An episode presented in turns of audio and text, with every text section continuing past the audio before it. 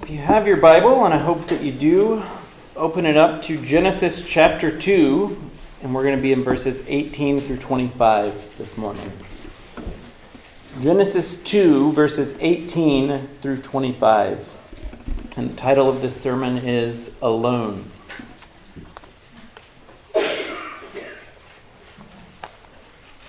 Well, before launching into my introduction this morning, I want to start with a question for you. How many of you believe that within the Trinity, that the Holy Spirit is less than God, or subpar, or is somehow less valuable or demeaned by God the Father? Okay, good. Glad to know that I pastor a Christian church. Within the Trinity, God the Father, God the Son, and God the Holy Spirit are all three fully God. None of them are subpar, less than, or less valuable. None of them are demeaned. Hold on to that thought for now. It'll be important later in our text. Now, have any of you seen the television show Alone? Last summer, a couple of you have, last summer our whole family got absolutely sucked into this show. They send, I think, 10 contestants out to a remote location, and they're allowed to take a handful of items of their choosing.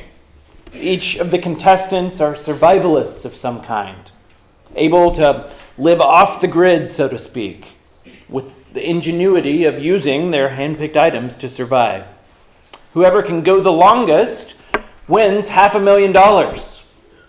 But here's the shocking part about it. If you've watched it, you know that most of the contestants end up tapping out, not because of food, water, or shelter shortage, but because they're lonely. They miss their family, their friends, and loved ones. As the title of the show says, they're alone. No human contact. No one to share their soul with. No one but the GoPro camera and the squirrels to interact with. Humans need companionship. We weren't designed to do this life alone. In fact, a current study shows that 60% of people experiencing chronic loneliness also experience mental distress. And unfortunately, our current culture is experiencing an epidemic of loneliness. According to Harvard, 36% of all Americans, including 61% of young adults and 51% of mothers with young children, feel, quote, serious loneliness.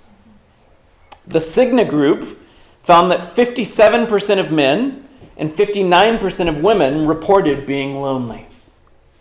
We weren't designed to do this life alone.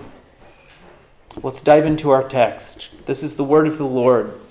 Genesis chapter 2, verses 18 through 25.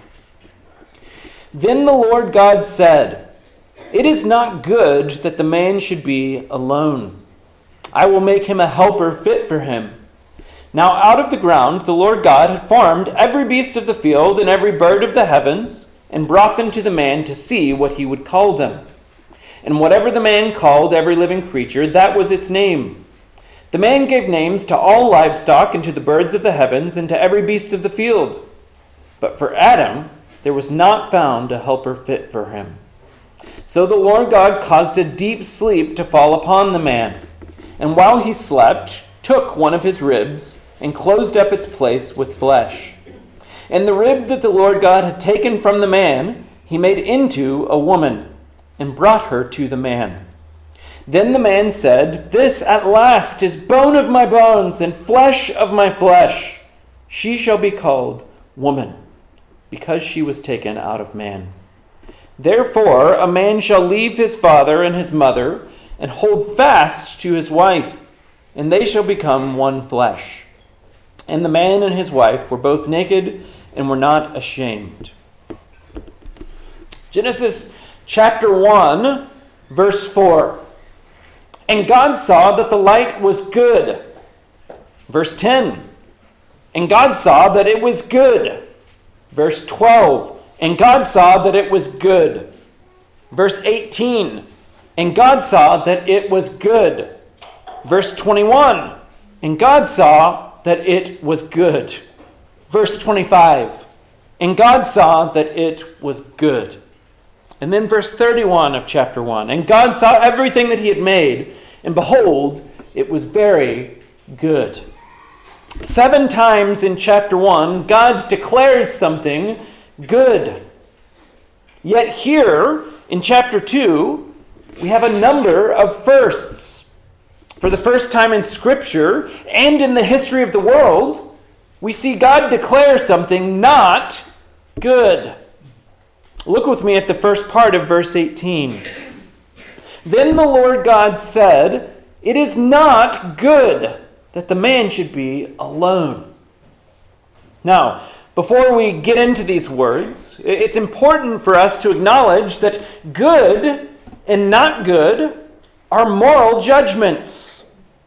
Remember what we said, that the tree in the middle of the garden, the tree of the knowledge of good and evil. Remember what we said that was all about. Moral autonomy. Making decisions about what's good and evil autonomously from God. So far, and this text is no different, God is the one making judgments about what's good and not good in this text. Back to verse 18. Then the Lord God said, "It is not good that the man should be alone." Isn't that amazing? Adam, think about this. He's literally in paradise. God has given him every tree that is good for food and pleasant to the eyes. God has given him dominion over the whole thing. He's at the top of the corporate ladder and has everything he needs. Almost. But even in perfect paradise, perfect Adam needed companionship. Do you see that? There was something that Adam was lacking that God would supply. Friends, I want us to pause here and to simply consider God's goodness. He's not aloof or unsympathetic to our needs, like some distant landlord who only cares about himself. No. God recognizes man's social needs in the midst of paradise. He knows mankind inside and out. He knows what we need to flourish. He knows what Adam lacks. And he knows that it's not good for him to be lacking in this area. Do you see the goodness and care of God here? But here's what I want us to see. God isn't just a God of loving thoughts. He's a God of action. He declares that it's not good for man to be alone. And what are the very next words out of his mouth? "I will make him a helper fit for him." I will make him a helper fit for him. Wow. Those are some bombshell words right there, are they not? For the women in the room, I wonder what you hear when you hear the word helper. Do you hear less than? Do you hear subpar? Do you hear less valuable? Maybe you think chauvinism, or that to be a helper is to be demeaned in some way. I want us to see clearly that this isn't the case at all for what the Bible teaches here. First, understand from the very beginning that woman is God's remedy to not good. Do you see that? There's incredible dignity and value and worth that she's bringing to the table. She's God's remedy to not good. Second, we have to Let the Bible define Bible words. This word, helper, are you ready for this? The word helper is used of God himself. Exodus 18, verse 4. The God of my father was my help, it says. Same word. Deuteronomy 33, 7. And this he said of Judah, hear, O Lord, the voice of Judah, and bring him into his people. With your hands contend for him, and be a help against his adversaries. 1 Samuel 7, 12. Then Samuel took a stone and set it up between Mizpah and Shin, and called its name Ebenezer. For he said, till now the Lord has helped us. Psalm 46:1. God is our refuge and strength, a very present help in trouble. I could keep going on here. This same word is used for God repetitively throughout the Scripture. And each time, it's in the context of God rescuing or saving his people. For God to make woman as a helper for Adam isn't chauvinism or sexism. She isn't being devalued or demeaned. No, she's the remedy to not good. We'll learn quickly next week that God's solution to redemption, the one who would ultimately crush the head of Satan and bring peace or shalom, will be a seed of Eve. Simply put, without woman, there's no Jesus. And without Jesus, there's no redemption. She's not incidental to God's plan. She's not simply there to obey Adam's every whim. She's a helper. She's co-equal in value and worth with man. She's a portrait of divine aid. Do you see the beauty in that, women? This is a role, but it's not a second-class role. The word being used to describe you is the same word used to describe God himself. And don't forget how we started this sermon. What do you think about the Holy Spirit and his role in the Trinity? Well, what's the Holy Spirit called? A helper. John 14, verse 16 and 26, Jesus says, and I will ask the Father, and he will give you another helper to be with you forever. Verse 26, but the helper, the Holy Spirit, whom the Father will send in my name, he will teach you all things and bring to your remembrance all that I have said to you. Similarly, John 15, verse 26. But when the Helper comes, whom I will send to you from the Father, the Spirit of truth who proceeds from the Father, he will bear witness about me. Here's what I want us to see. The Holy Spirit within the Trinity isn't placed in a demeaning role. He's not less than or less worth than God the Father or God the Son. He's not God Jr. He's distinct from them for sure. But he's not lower on a hierarchy in any way. Do you see the point? Women, God has uniquely designed you for the role of helper. It's a distinct role, a role that isn't just interchangeable with Adam. And this role carries with it incredible dignity and worth. Woman was God's remedy to not good. Let's keep going. So we see that woman is going to be made distinct, different from Adam in some key ways. But there's more. Verse 18 again. Then the Lord God said, it is not good that the man should be alone. I will make him a helper fit for him. A helper fit for him. This is another fun word, or a couple of words. The literal translation here is this. Like his opposite, or like opposite him. Notice that God doesn't say a helper to be used by him, but a helper fit for him, or a helper like his opposite. In Ezekiel chapter 40, verse 28, we see this picture of him describing the doors in the inner court of the new temple. And multiple times he notes that these doors are the same as the others that are on the opposite side facing one another. In other words, they're different, but they're mirror images. They're a corresponding counterpart. And that's the point here in Genesis 2. God declares that Adam being alone is not good. Then he says, I will make him a helper who's a corresponding counterpart. And both of these truths are vital. Number one, that women are distinct. They're not the same as men.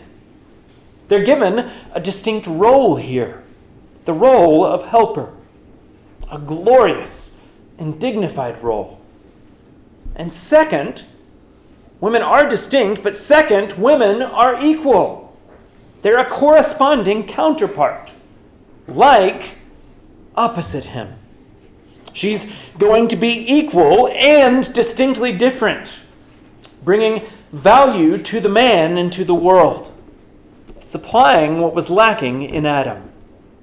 Elizabeth Elliott says it this way. She says this. She says, in what sense is red equal to blue?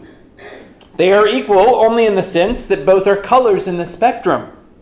Apart from that, they are different. In what sense is hot equal to cold? They are both temperatures, but beyond this, it is almost meaningless to talk about equality. I love that. Her point is this. Men and women are equal. Equal in value and being and worth. But the beauty of God's design here comes in their distinctions. God, as the great artist, he paints with differing colors on purpose. And these differing colors aren't the result of the fall. No. These role distinctions are beautiful and purposeful. Women are equal to men and distinct in role. Men and women are complementary to one another. Woman would become the remedy to not good. Now, at this point in the story, notice this. It's only God who recognizes this. Adam still doesn't see it. He doesn't know that he needs something else. And how many of us are exactly like this? We don't even comprehend what we're missing half the time. That's Adam. He lacks something and he doesn't even know it. So what does God do? Look at verses 19 and 20. Now, out of the ground the Lord God had formed every beast of the field and every bird of the heavens, and he brought them to the man to see what he would call them. And whatever the man called every living creature, that was its name. The man gave names to all the livestock and to the birds of the heavens and to every beast of the field. But for Adam, there was not found a helper fit for him. Isn't that awesome? Again, God is so gracious to help Adam see his need. God parades these animals in front of Adam and allows him to exercise his kingly role. I'll come back to that in just a minute. But I want us to understand that these names that Adam is giving to each of the animals aren't just arbitrary. It wasn't like he had a stack of Post-it notes and said, zebra! Sounds like a fun name. There you go. Multiple theologians and early church fathers comment on Adam's pre-fall IQ here. I've never thought about this until this week.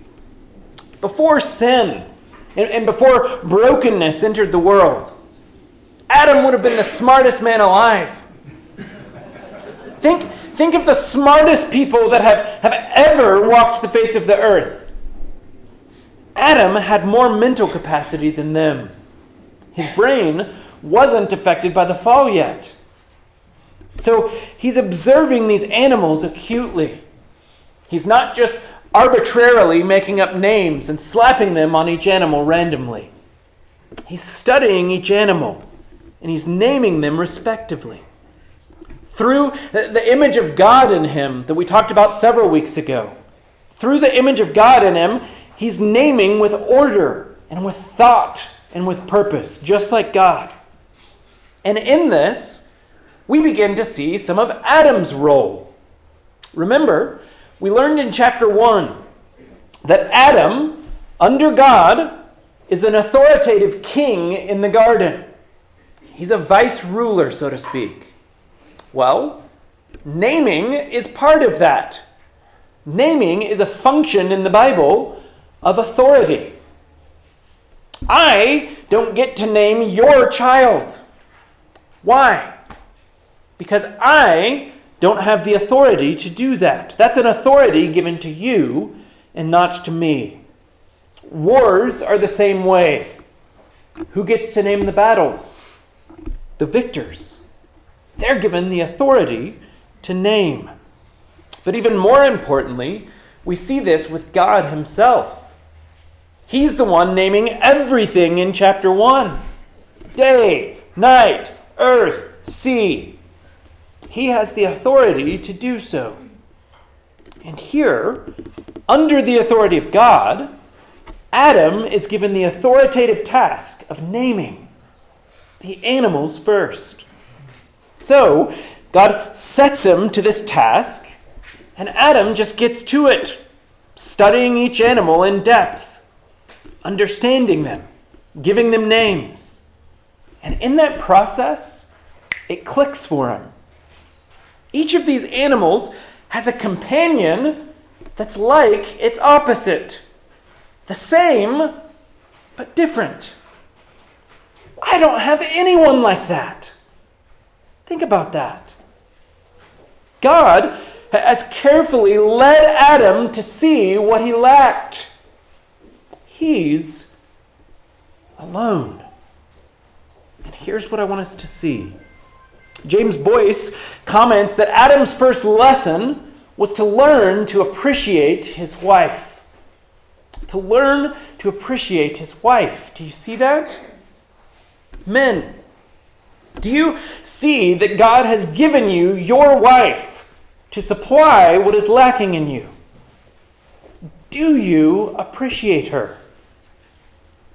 Through this God-given exercise of naming animals, Adam realized that he was missing something.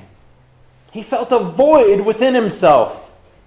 He needed companionship.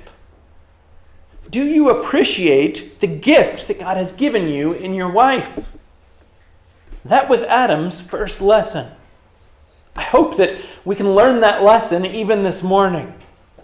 Second, I want us to see that this certainly has application for marriage, which Moses will get to by the end of this text. But what I want us to hear loud and clear is that the implications here are much, much, much broader than just marriage. What do I mean? Well, I mean this.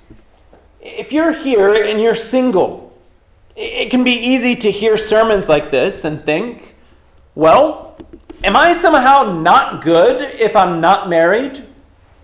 The answer is no. While I do believe the Bible holds marriage up as a beautiful and a great gift, and while I do believe that the Bible holds marriage as the foundational block for societal flourishing, and while I do believe that most people should be pursuing marriage, I want to remind us that in light of all of that, or secondary to all of that, Jesus wasn't married. And there was nothing not good about Jesus' life. You're not less human if you're not married. Further, there will be no marriage in heaven. Matthew chapter 22, verse 30 says, "For in the resurrection they neither marry nor are given in marriage, but are like angels in heaven." This is more broadly about companionship before it's specifically about marriage later in this text. We were designed for friendship. And I love the title of Drew Hunter's book here. Made for Friendship, the relationship that halves our sorrows and doubles our joy. Halves our sorrows and doubles our joy. We were made for friendship. It's wired in us by God Himself. Adam observed all of these animals, and he quickly realized that he didn't have anyone that he could share his soul with. Listen, dogs are great. And on the show Alone that I was talking about earlier, one guy tries to strike up a friendship with a squirrel, but it just doesn't work. He eventually has to kill the squirrel for food. We need companionship. We need fellowship with other human beings who are like us.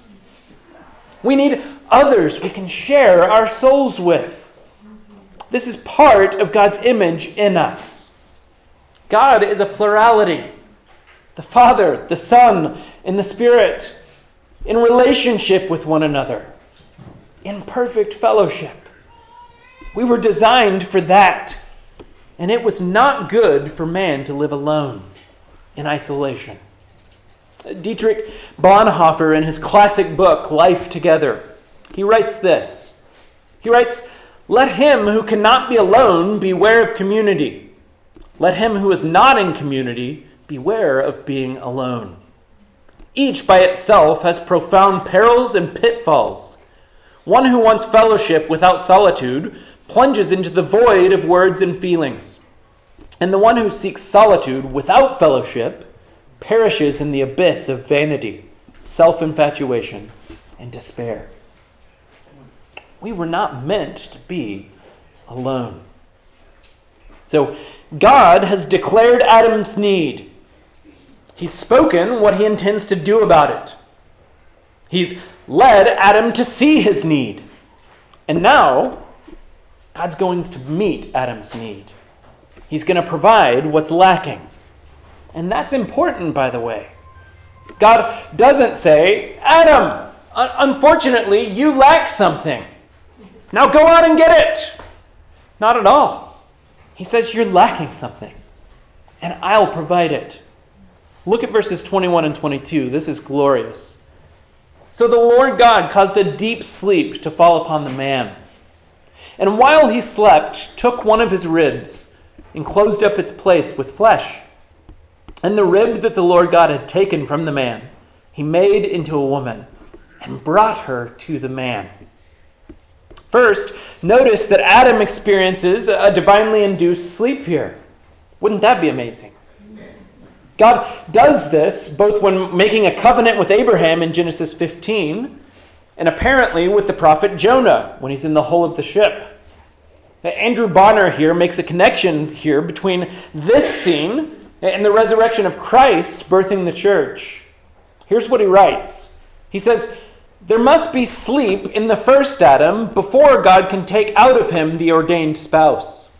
And there must be death in the second Adam, meaning Jesus, before God can take out of him the chosen bride." I'm not too sure about that connection, but it's beautiful nonetheless. So Adam is asleep. And while he's asleep, God takes one of his ribs to make a woman. Adam is made from the dust. Eve is made from Adam. Neither is made ex nihilo or from nothing. She's made from man. Same bone, same flesh, same DNA. She's made of the same stuff. And that's the point. There's real equality here. Both are made in the image of God. But why Adam's rib? God could have done this any way he wanted. Why Adam's rib specifically? The Puritan Matthew Henry says it so beautifully. He says this. He says, "The woman was made of a rib out of the side of Adam. Not made out of his head to rule over him, nor out of his feet to be trampled upon by him, but out of his side to be equal with him, under his arm to be protected, and near his heart to be beloved. Isn't that awesome? If you can't see it already, there's an equality. There's a dignity. There's a beautiful purpose in the creation of woman. And once again, there's Christological significance here. See this. We all come from Adam. We'll get more into this the next couple of weeks, but Adam is our federal head. We're all related to him in several ways. But here, we're meant to see that new life came from one man, Adam. And the same is true of Christ, the second and better Adam. New life, new birth can only come from him. This is a spiritual reality. You can only receive new life from Christ, the second Adam. He's the source of spiritual life for all who repent and believe. And if you want to know more what it means to follow Christ and receive new life, after the service is over, Ben and I are going to be standing out here at this black table outside. And we would love to tell you more and just talk to you about what it means to have new life out of the second Adam, Jesus Christ. And look what God does next. After making the woman from Adam's rib, verse 22, in the rib that the Lord God had taken from the man, he made into a woman and brought her to the man. Like a father walking his daughter down the aisle, God brings woman to the man. I'm sure many of you have already done this in here, but I get teary-eyed just thinking about it. I'm not ready for that just yet. But isn't that beautiful? God brings her to the man to present her as his remedy to not good. And look at Adam's response here. These are the first human words of Scripture, by the way. And it's poetry again. He erupts in song. Verse 23. This at last is bone of my bones and flesh of my flesh. She shall be called woman because she was taken out of man. Do you see the delight that he has in his bride here? Again, the story breaks from narrative to poetry. Adam's excited. He's delighted in the beautiful, wonderful gift that God has given him in woman. I know that I keep on doing this, but I'm going to do it again at least once more. Pull back on this scene and consider the comparison of Adam to his bride and Christ to his bride, the church. Adam delighted in his bride, and Christ delights in the church, his bride. Look what Paul says in Ephesians 5. Ephesians 5 verses 25 through 29. He says, husbands, love your wives as Christ loved the church and gave himself up for her, that he might sanctify her, having cleansed her by the washing of water with the word, so that he might present the church to himself in splendor, without spot or wrinkle or any such thing, that she might be holy and without blemish. In the same way, husbands should love their wives as their own bodies. He who loves his wife loves himself, for no one ever hated his own flesh, but nourishes and cherishes it, just as Christ does the church. Friends, the bride of Christ, the church, isn't to be spit upon, despised, or cast aside as worthless.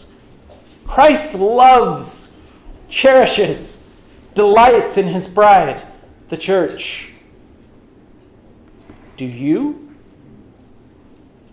On both fronts, as Christians, do you love, cherish, and delight in the church? Not the organization, the people. Or do you see her as unimportant and unnecessary? I don't need the church. I'll just listen to a podcast or watch my favorite preacher on TV. The church is so flawed, and frankly, I've been burned too many times. The church is behind the times. I don't need her. Christians, Christ loves, cherishes, and delights in his bride, the church. Let that sink in. Second, husbands, do you delight in your wife, who's God's glorious gift to you? Learn from Adam here. Consider your lack. Consider all the ways that she's beautiful and a complimentary gift to you as God's aid and helper. Cherish her. Love her. Delight in her. One other important truth to notice here is this. What does Adam do right in the middle of verse 23?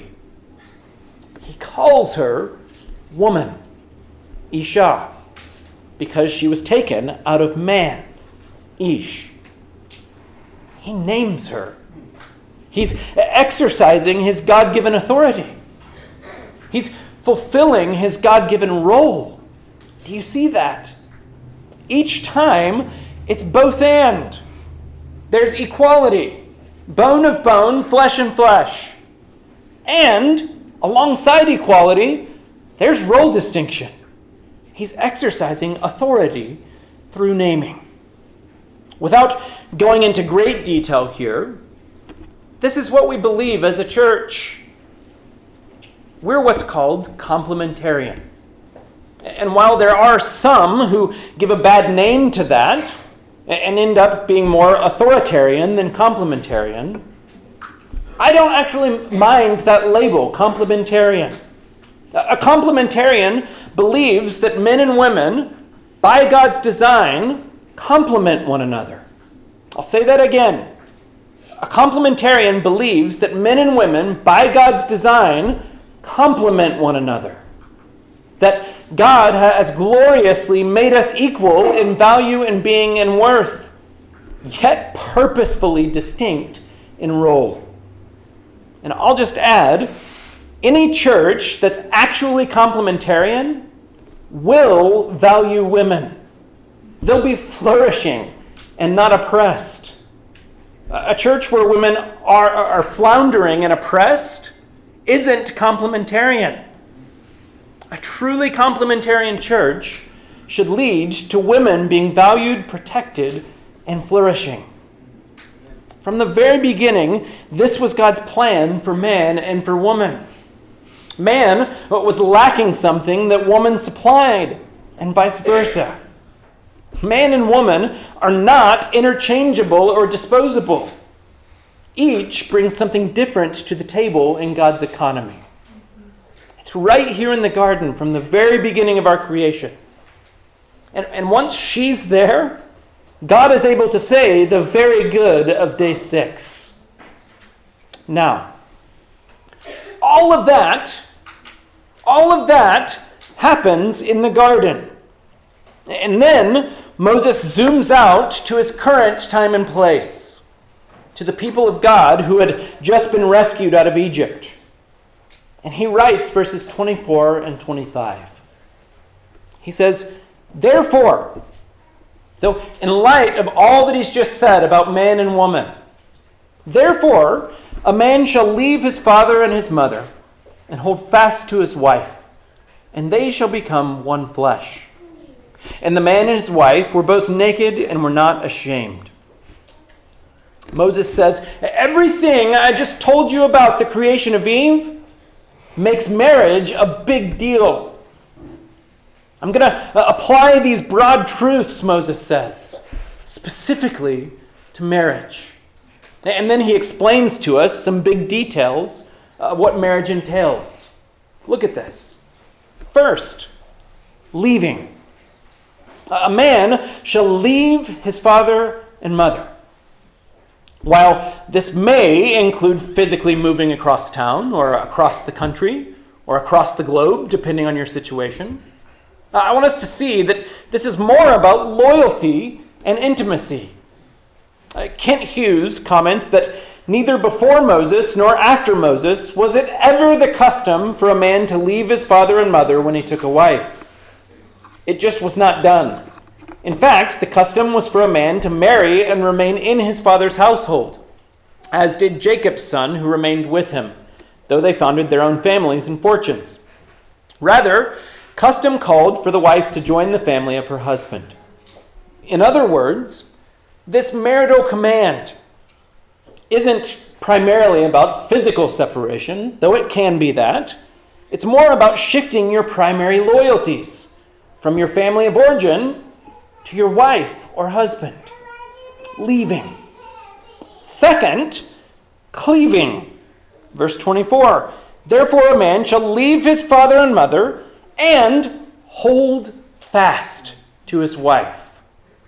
The sense of this phrase is, and sticks to his wife. It's the same language that is used repetitively in the Bible to call Israel to stick to the Lord in covenant relationship. Deuteronomy chapter 10, verses 20 and 21. It says, you shall fear the Lord your God. You shall serve him and hold fast to him. And by his name you shall swear.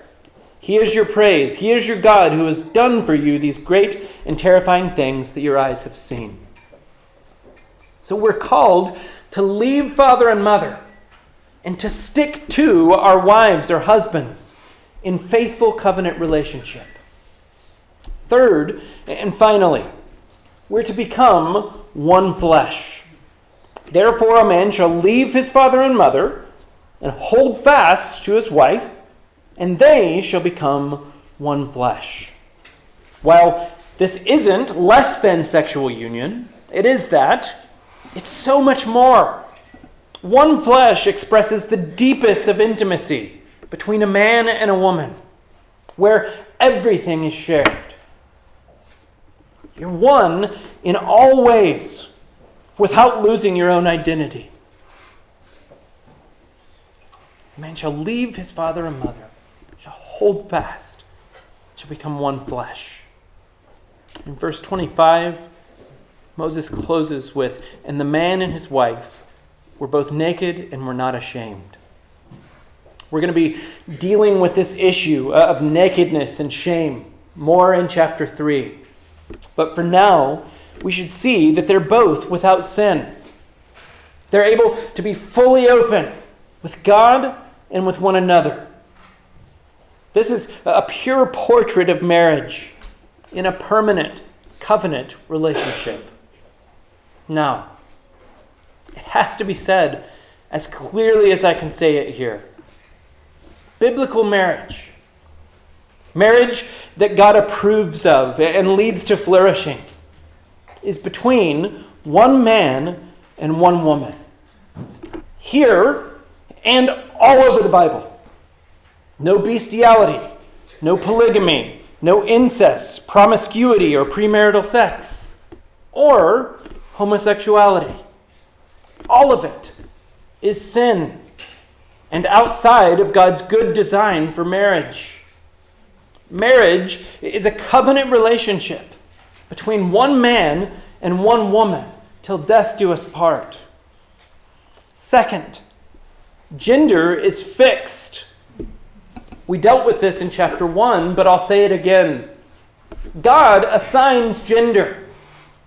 He doesn't make mistakes. And God's gender assignment is a good gift. He makes men and women equal and purposefully distinct. So, in all of these things, here's the question for us. Will we trust God's word? Will we trust God's word? Will we trust God to say what's good and not good? Or will we grasp at the tree yet again, striving for our own moral autonomy? Friends, this isn't about politics. It's about God's word and if we trust it or not. I'll go a step further. It's about God himself and if we trust his person or not. Our culture's all-out assault on marriage and sexuality is an assault on God himself. It's an assault on the gospel. Why? Because covenant marriage is a portrait of Christ and of the church.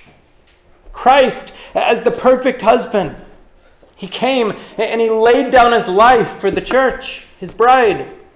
He died on the cross to save ruined sinners. He loved her with a covenant love that was unconditional and never-ending. You see, we sang about this earlier. We just talked about this in the text, that this holding fast is about us sticking to God. But that's the beautiful thing that we sang. What we sang is true, that He holds fast to us, that He grips on to us because of the gospel. This thing called marriage in the text is so serious because it displays God and His love for His people. That's why it's so serious when so-called churches start to call evil good and good evil by affirming. They've stopped trusting God, and they've given up on the gospel itself. No-fault divorce, homosexuality, and the transgender movement are all an affront to God and His gospel. But it's not that any of these things are somehow good things that God's just keeping from us. No. They're all distortions of God's good gifts. They take what God has said is good, and they undercut it at the knees. Marriage between one man and one woman, with the man leaning hard into the authoritative headship role that God designed him for, and the woman leaning hard into the helping role that God designed her for. Both glorious and complementary. Leaving, cleaving, one flesh, covenantal relationship. It's an amazing gift from God that God is using to display His glory all over the world. And so the question is, do we trust Him in this? Or do we think we know better than God? Let's pray.